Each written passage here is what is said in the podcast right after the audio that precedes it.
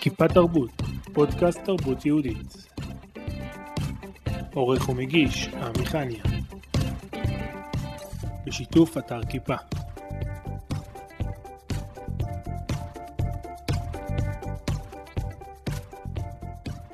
כשלמדתי משחק, הייתה לי מורה שאמרה לנו שתיאטרון זה חיידק.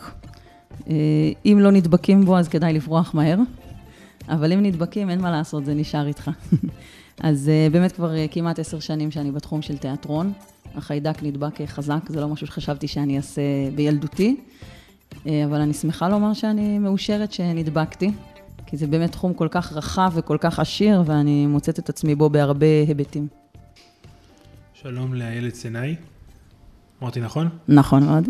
מה זה השם משפחה? סנאי זה שם משפחה אתיופי, בעלי אתיופי. זה על שם אחד הסבים בעבר. יש לך תיאטרון, שנקרא תיאטרון השחר. נכון.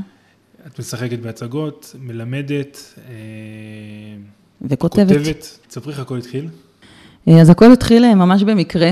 הייתי בת 22 או 3, ממש לא כוכבת בהצגות בית ספר.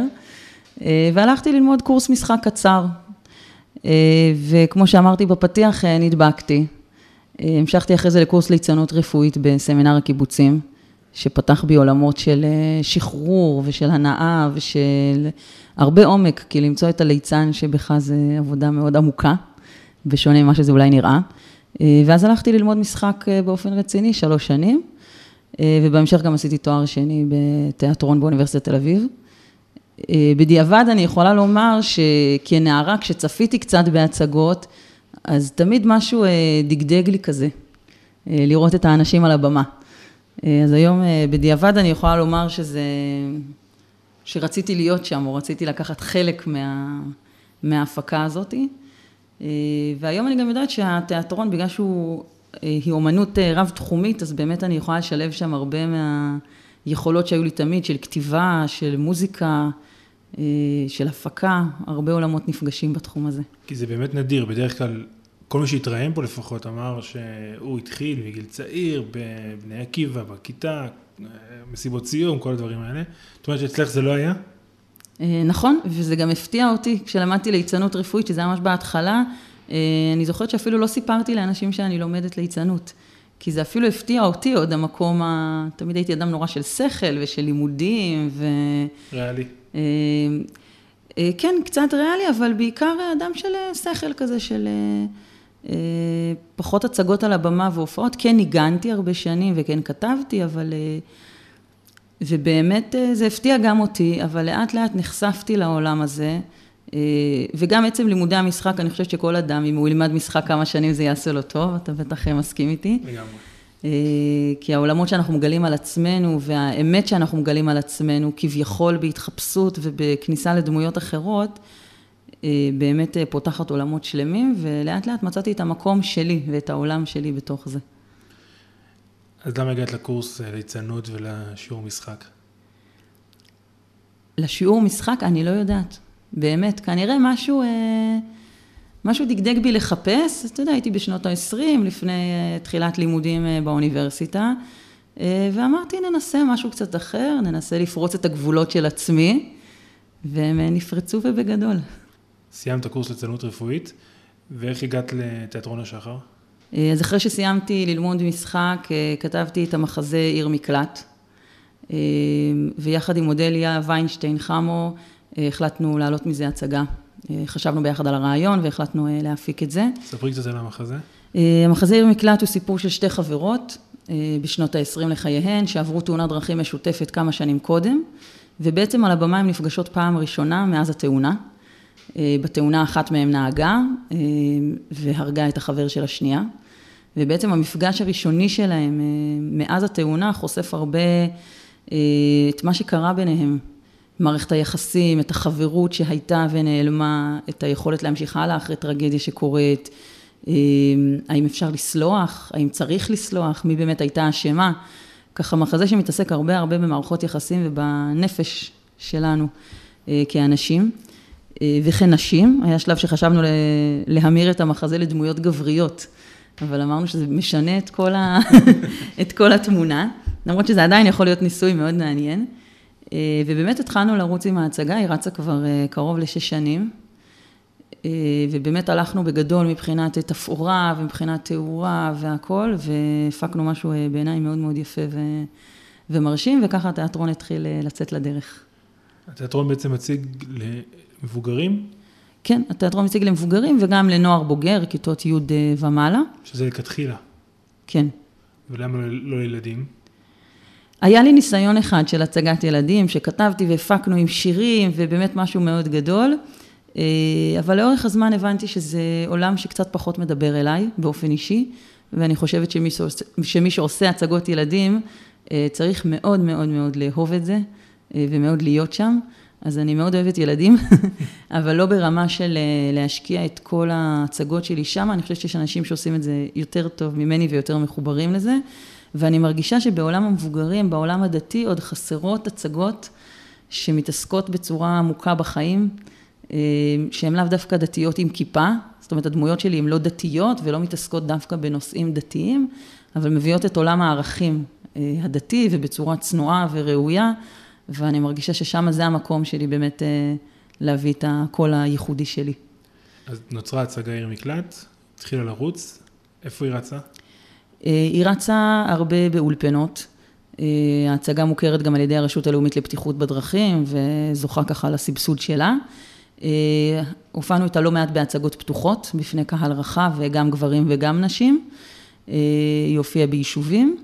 אתם מופיעים גם לגברים וגם לנשים? כרגע זה עניין של פר הצגה, זאת אומרת יש לי רב שאני מתייעצת איתו ולפי אופי ההצגה ומה שקורה על הבמה והתלבושות והנושא בעיקר, איך זה הולך? כרגע... הוא צופה בהצגה? הוא לא צופה בהצגה, אני ניסיתי לשכנע אותו שאסור, הוא אמר לי שמותר. אוקיי. בעיר מקלט ספציפית הוא אמר שבשל הנושא שהוא רציני, ובאמת ההצגה לא כוללת קטעי תנועה או שירה והלבוש צנוע והעניין הוא בכובד ראש, אז כן אפשר להציג אותה מול גברים, כמובן שאני לא אופיע איתה מול ישיבת הסדר, אבל מול גברים שממילא הולכים להצגות, כרגע אנחנו מופיעים איתה גם מול גברים. זה נדיר ב... או שיש כאלה שאומרות אנחנו מופיעות בפני גברים, או שיש כאלה שאומרות אנחנו לא מופיעות בפני גברים. נכון, אני, הרב שאיתו התייעצתי אמר לי אין שולחן ערוך להצגות נשים. ובאמת השאלות הן פר הצגה, לפני זה עשיתי תיאטרון רחוב. תיאטרון רחוב זה גם מול גברים, לפעמים הטשטוש הוא בין זה לבין הצגה ממש, אני מרגישה שיש גם בזה תחושה אישית שלי במקום של, זאת אומרת, אם אני לא הייתי מרגישה שזה מתאים לי, גם אם הרב היה אומר שזה בסדר, כנראה לא הייתי עושה את זה, אבל אני חושבת שההיתר של הרב, שכמובן אני שואלת אותו בכל דבר, יחד עם באמת ההרגשה שלי שהדבר הזה הוא צנוע והוא בסדר, ולכן אמרתי שזה פר הצגה, ולא איזו אמירה גורפת של אני מופיעה מול גברים או לא, אלא אני הולכת צעד צעד לפי מה שמתאים. תיאטרון השחר זאת את או שזה את ואודליה? תיאטרון השחר זאת אני, ולכל הצגה אני מצרפת לי שותפות שחקניות ובימאית. ו... את המפיקה ואת הבעל הבית, והשחקניות הן מצטרפות אלייך? נכון, שיש מחזות שאני כתבתי, כמו עיר מקלט, כמו הצגה נוספת כתבוני לדורות, שעוד נדבר עליה.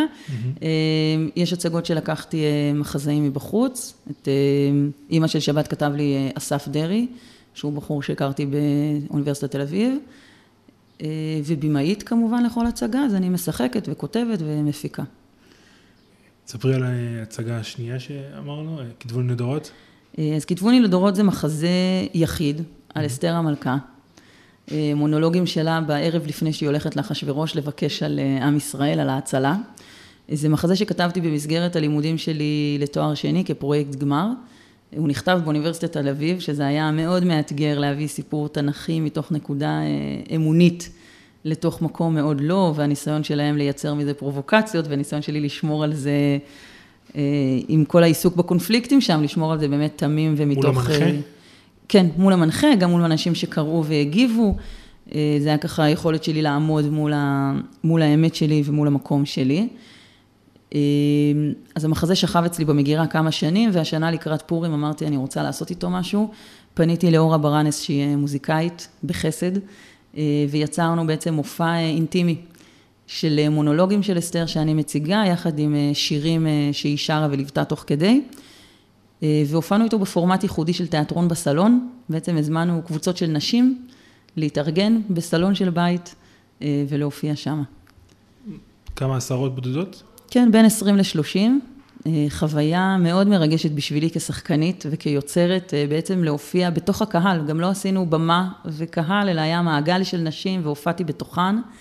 וקיימנו שיח אחרי זה, והאינטנסיביות של כמות ההצגות ומפגש עם נשים ממש בכל הארץ, מתן עומרים בדרום ועד אריאל וגבעתיים. אה, היה, הייתה חוויה מאוד מרגשת, אה, כי שחקן בדרך כלל עומד על במה והוא מרוחק מהקהל שלו. Mm-hmm. ופה היה איזה משהו אינטימי, ואגב, את זה הופענו באמת רק לנשים, כי הרגשתי שהעיסוק היה מאוד נשי ואינטימי וגם בתוכן. וגם הפורמט הזה הוא מאוד... נכון, גם הפורמט וגם התוכן של, ה, של הדברים היה מאוד נשי. ובאמת הכין, נתן איזו הכנה לפורים מאוד עמוקה. ובאוניברסיטה הצגת את זה, או רק הגשת את זה כתוב? לא, רק הגשתי את זה כמחזה. ומה היו התגובות? אה, היו תגובות טובות מאוד, מאוד של עניין. היו כמובן כאלה שניסו למשוך, רגע, למה לא הכנסתי יותר פה ויותר שם. אה, הייתה להם גם הרבה התפעלות, כי הרבה מדרשים הם לא הכירו, והרבה עומק מהסיפור שהם אה, כמעט ולא נחשפו אליו. את גם למדת על דברים על אסתר בזמן הכתיבה הזאת? האמת היא שאני מאוד מחוברת לפורים ולדמות של אסתר כבר הרבה הרבה הרבה שנים. אז הכתיבה ממש התלבשה לי ככה להוציא את הדברים שנאגרו בתוכי. אה, לתוך מחזה, ו... ושוב, אני חושבת שהקו ששוזר אצלי ביצירה זה המקום של אה, לפענח את הנפש האנושית ומה מניע אותנו ומה קורה לנו, והתנ"ך הוא מאוד מקצר. והוא נותן לנו כמה פסוקים, ופתאום לפתוח שלושה פסוקים במגילה להצגה של 40 אה, דקות, אני חושבת שזו חוויה מאוד מעניינת, דורשת קצת, גם קצת אומץ של לגעת בדמות מקראית, אבל בעיניי זה היה מרתק, ואני מקווה שזה גם נעשה לשם שמיים. מה הסיבה שאת כותבת הצגה? זה מתחיל מנושא שבוער בי, בדרך כלל הנושא הערכי או הרעיוני, ואז אני מחפשת איך להלביש אותו בסיפור. אה, בדמויות, בעלילה, ב... מה בער בעיר מקלט? אה, בעיר מקלט בער בי נורא הנושא של שוגג, שאגב הופיע אחר כך בעוד מחזה שכתבתי.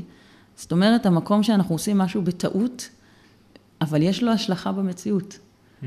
ואני מרגישה שהיום בחברה שלנו אנחנו נורא מתבלבלים עם זה, או שאנחנו נוטים מאוד מהר לסלוח, טוב, זה קרה בטעות, אז אין מה לעשות, או שמצד שני נוטים מאוד להחמיר בענישה. זאת אומרת, בן אדם עשה משהו בשוגג, אבל נכנס לכלא לכמה שנים. ואני חושבת שהתורה במושג של עיר מקלט, שהוא בשוגג קיצוני של רצח, הוא מביא איזה פתרון נורא נורא נורא מעניין. אה, עיר מקלט היא מצד אחד עונש, ומצד שני היא כפרה, ומצד שלישי היא מקום לברוח, ומצד רביעי זה מקום לחיות בו נורמלי.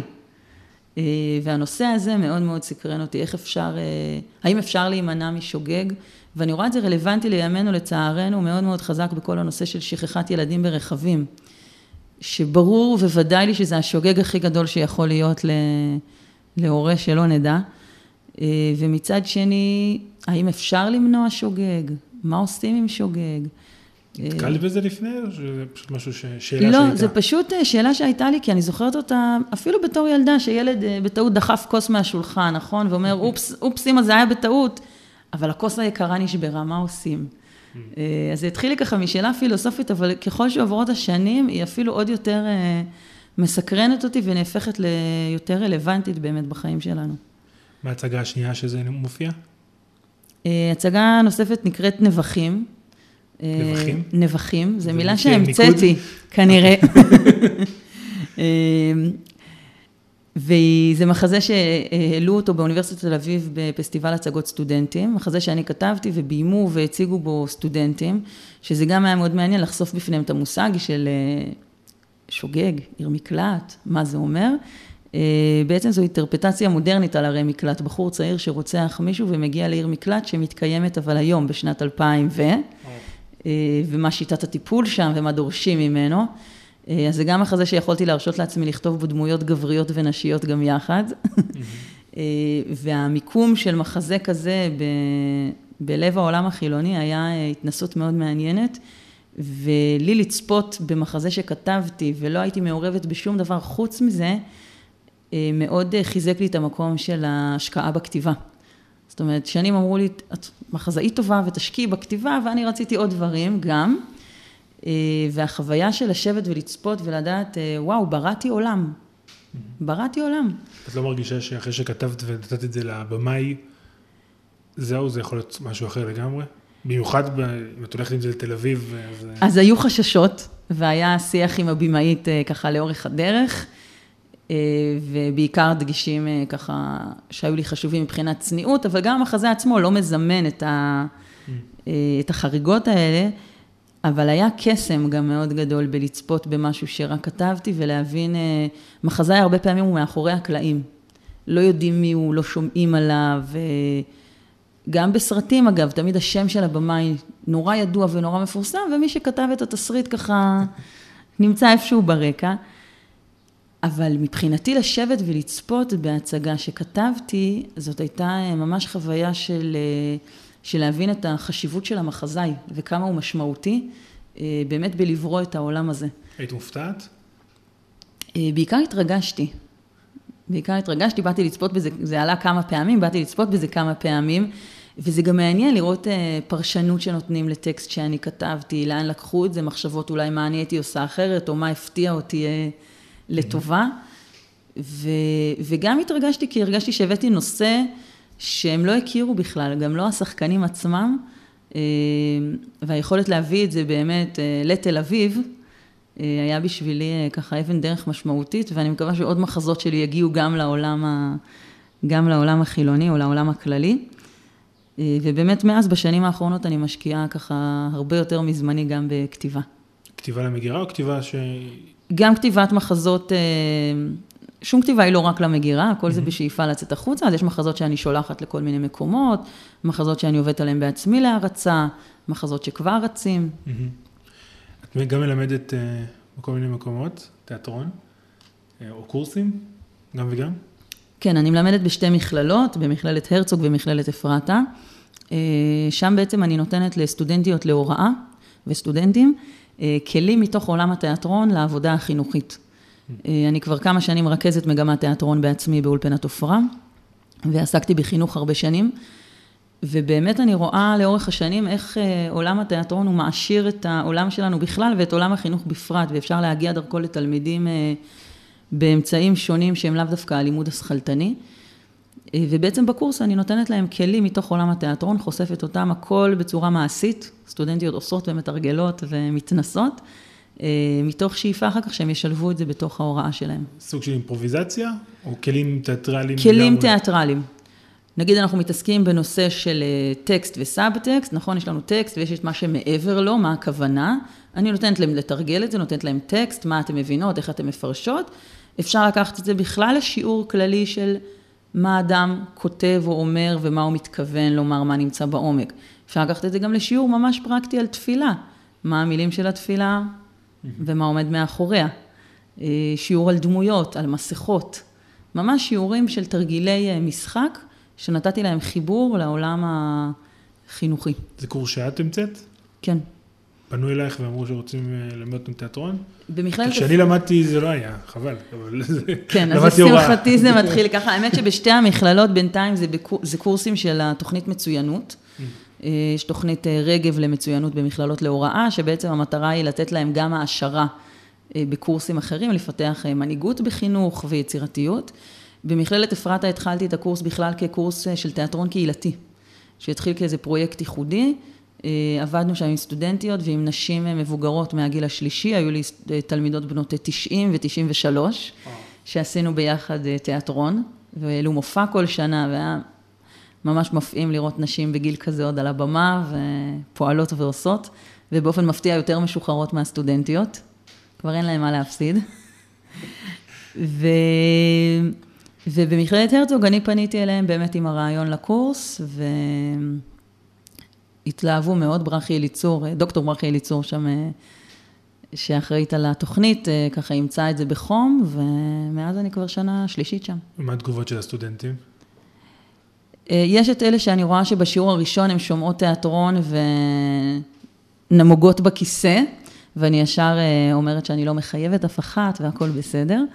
אה, אבל לאט לאט הן נפתחות, אני אומרת להם, תעיזו קצת לפרוץ את הגבולות.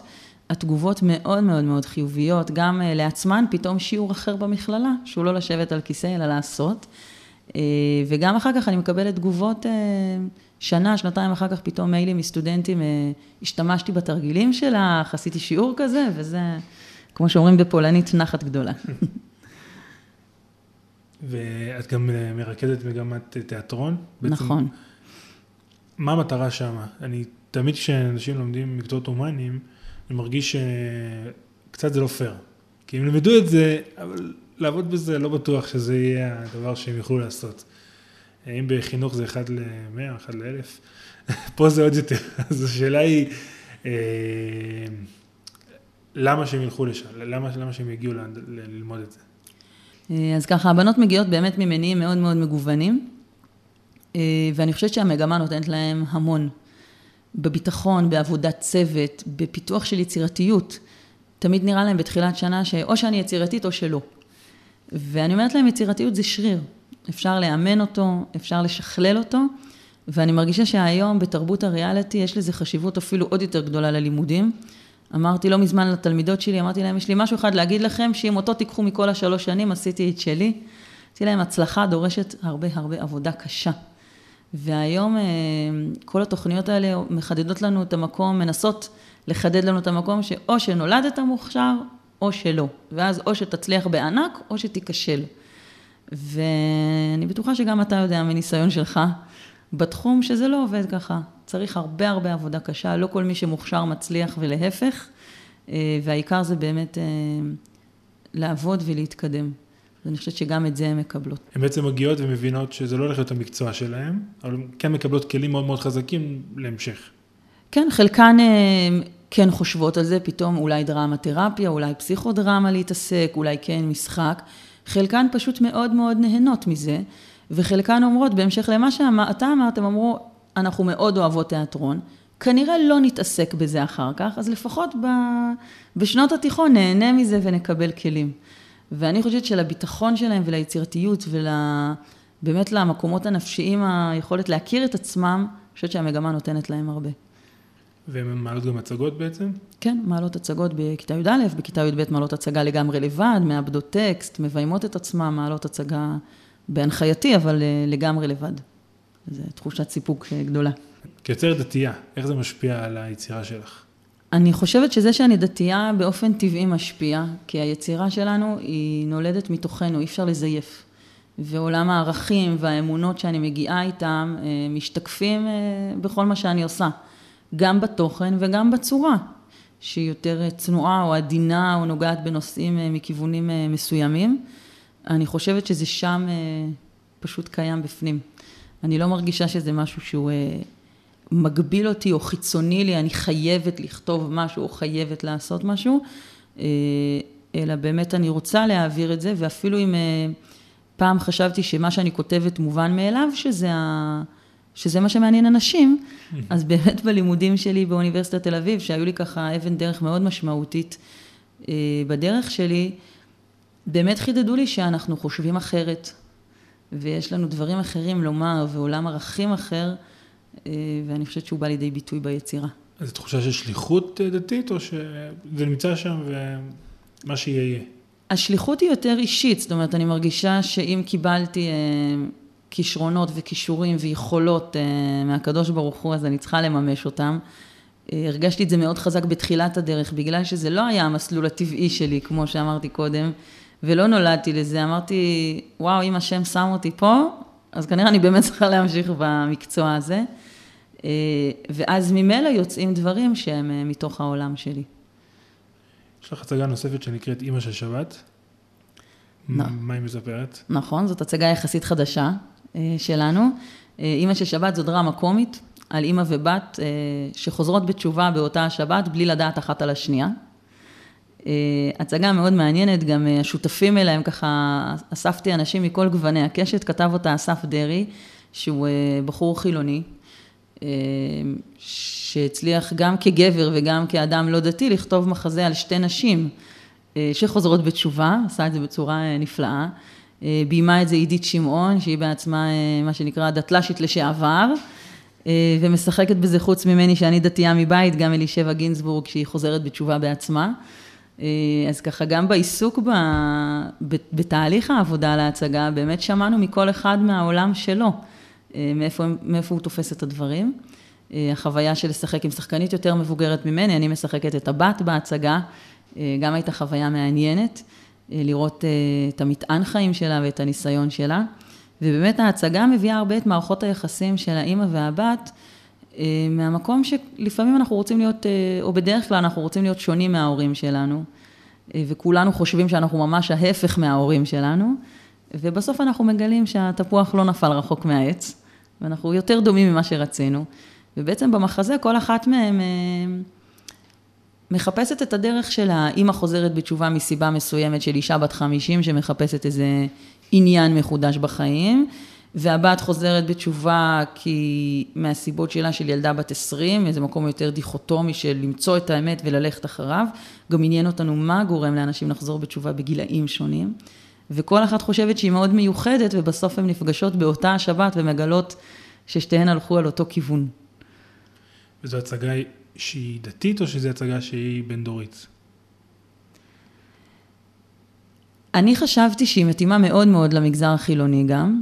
אה, כשצפו בה לאחרונה בהצגה פתוחה שעשינו, באה חברה שלי יחד עם אה, חברה שלה שהיא לא דתייה, והיא אמרה לי אה, שהיא פשוט לא הבינה הרבה מהבדיחות. כי הרבה מהבדיחות מדברות על מושגים דתיים, מוקצה, מה אסור ומותר בשבת. אז אני חושבת שצריך לבוא עם איזושהי רמת ידע בסיסית ביהדות כדי להבין הרבה מההומור שנמצא שם, כי הדמויות בכל זאת מתחזקות כבר. אה, אבל אה, שתי ההצגות שלי, גם אה, עיר מקלט וגם, וגם אמא של שבת, הן בהחלט מתאימות לכלל המגזרים. דיברת על קופות פתוחות, זה מודל שאת עושה אותו הרבה? עשיתי אותו יותר בתחילת הדרך. גם היום אני עדיין עושה אותו קצת. זה הימור גדול. וזה ככה, להיות שקועה בתוך זה מאוד רציני. במכירות? במכירות, בפרסום, בשיווק. אה, מצד שני, אה, יש, אה, יש משהו מאוד יפה בהצגות פתוחות, יש איזשהו קסם של קהל שמגיע כי הוא רצה להגיע, וקהל מאוד מגוון, בגילאים, באופי האנשים, אז לא לעיתים קרובות מדי, ואם לא חייבים אז לא, אבל כשזה כבר קורה, יש שם משהו מאוד יפה. ואז יש מתח אם אנשים יגיעו או לא יגיעו? עד הרגע האחרון, כי זה כן. לפני עידן האינטרנט, או שגם היום זה ככה? גם היום זה ככה. אז היום קצת יותר יודעים ושומעים, כי יש דרך הפייסבוק והוואטסאפים, ואנשים מעדכנים, אבל תמיד בין כמות האנשים שיגידו שיגיעו, שאמרו שהם באים, לבין האנשים שמגיעים בפועל, אה, תמיד יש פער אה, גדול, לצערנו, וזה מאוד מאוד לא פשוט להביא לקופות פתוחות. אה, גם שחקנים ככה מאוד מאוד מאוד מפורסמים. אמ, אבל עושים את זה לפעמים כי בכל זאת זה נותן את האפשרות לחשיפה אה, ולאנשים אה, שלא הייתה להם דרך אחרת להגיע. והתגובות שם שונות מתגובות שהקהל הוא הומוגני? אה, כן, כן. התשובות שונות, כי גם מורכב שוב מאנשים שאנחנו מכירים ומאנשים שלא מכירים, ואין להם שום נגיעה בעניין, גילאים שונים. אני הזמנתי לאחת ההצגות את ה... סטודנטיות המבוגרות שלימדתי, נשים בנות 80 ו-90, גם לקבל מהן תגובות זה מאוד מאוד שונה. אה, גם יש אווירה שונה כשמופיעים ביישוב וכולם מכירים, או מופיעים באולפנה וזה רק נוער, אה, אז בהחלט התגובות הן שונות ויותר מגוונות. גדלת בבית דתי? כן. מה התגובות של ההורים, של המשפחה?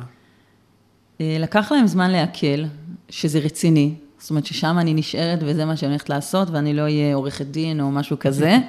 אה, זה אולי עוד קצת חלום של אבא שלי.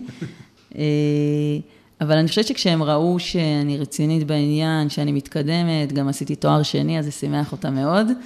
אה, וגם שהם ראו שיש מזה פרנסה ויש בזה הצלחה והתקדמות, אז הם מאוד מאוד מפרגנים ותומכים. בעלי מאוד מאוד תומך ועוזר ומקדם. אני אומרת שבתחום הזה בלי בעל אה, מפרגן זה מאוד קשה, גם ברמה הטכנית של לשמור על הילדה, אה, ובעיקר בעיקר ברמה המהותית, של כל הזמן לתת דחיפה קדימה ועידוד. אה. הם הגיעו לראות את ההצגות? כן, בטח. איך הם הגיבו? ההורים מאוד פרגנו, ואבא שלי שמח שהוא יכל לבוא לראות אותי, למרות הצגות נשים. וגם בעלי בא לראות, ומאוד מאוד, מאוד פרגן. זה גם מפתיע לפעמים לראות לראות אדם מוכר על הבמה בתפקיד אחר, יש לזה גם את האפקט הזה. אני עד היום מנסה לשכנע את הבן שלי שאני אחת הדמויות בהצגות. הוא, לא- הוא, לא, הוא, לא, הוא, הוא לא מאמין? הוא לא מאמין, כן. הוא קטן, אבל הוא לא מאמין. יש איזו דמות שהשפיעה עלייך במיוחד במקום שהגעת אליו? אה, כן, האמת היא שכן. אה, היוצרת אה, רמה בורשטיין, שכתבה וביימה שני סרטים, למלא את החלל ולעבור את הקיר. אה, אז זכיתי ללמוד אצל רמה משחק מול מצלמה, אה, בתחילת הדרך שלי וגם עוד לפני שהיא הוציאה את הסרטים. ובאמת יש בה בעיניי מודל, אה, ממש מודל להשראה. גם כאדם, היא מאוד מאוד ישרה, מאוד כנה, מאוד הולכת עם האמת שלה. אחרי שהכרתי אותה, לראות את הסרטים, ממש יכולתי לשמוע אותה מדברת, דרך הדמויות שלה, של ללכת אחרי האמת ולא לוותר. אה, גם ברמה האישית וגם ברמה הדתית. אה, יש לה רב שמלווה אותה, ואני יודעת ככה סיפורים מאחורי הקלעים על כל מיני ויתורים שהיא עשתה אה, בגלל המקום הדתי.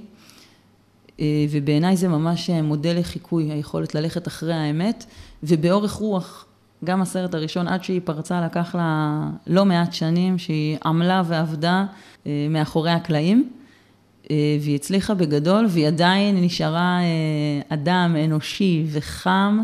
הייתי אצלה גם פעם שבת, היא חוזרת בתשובה בעצמה, שזה גם סיפור נורא מעניין, הילדים שלה ממש גדלים כחרדים לכל דבר, דוברי יידיש, ו... והיא עסוקה בתעשיית הסרטים, בעיניי ממש אישה להשראה. דיברת על אורך רוח, זה מקום שנוגע בך? כן, כן. להצליח בעולם התיאטרון, עולם האומנות בכלל, דורש הרבה סבלנות. זה לא בן לילה, ולוקח זמן לחשיפה, להיכרות, להרצה של הצגות. אני היום כל הזמן הולכת בראש עם המשפט שזה ריצת מרתון. זה לא לטווח קצר, אין איזה פסגה שאם נכבוש אותה אז... זהו. זהו, הגענו, אפשר לשבת ולנוח. אני מאמינה שזה בכל עסק ככה, אולי בתחום האומנויות שאנחנו ככה מביאים את הקישקע שלנו ואת הבפנים זה יותר, אבל באמת אין איזו פסגה מסוימת, אלא אנחנו כל הזמן מהצלחה להצלחה, מהצגה להצגה ומיצירה ליצירה, לאט לאט מתקדמים והולכים. ולפעמים גם יש הפתעות באמת בדברים כביכול קטנים, כמו ההצגה שסיפרתי לך שעשיתי בפורים, פתאום בסלון קטן מול 30 נשים היה רגע כל כך קסום, שלפעמים הוא אפילו יותר מלמלא אולם של, של אלף איש. Mm-hmm. אבל באמת הדרך היא לאט לאט, אבל ברוך השם רואים כל הזמן התקדמויות והצלחות, וזה משמח מאוד. הלאט לאט זה גם הצגה כשאת יוצרת אותה, בעצם זה תהליך די ארוך, זה לא משהו שעושים מהיום למחר, כמו סרטים שסיפרת. איך את עוברת את התהליך הזה?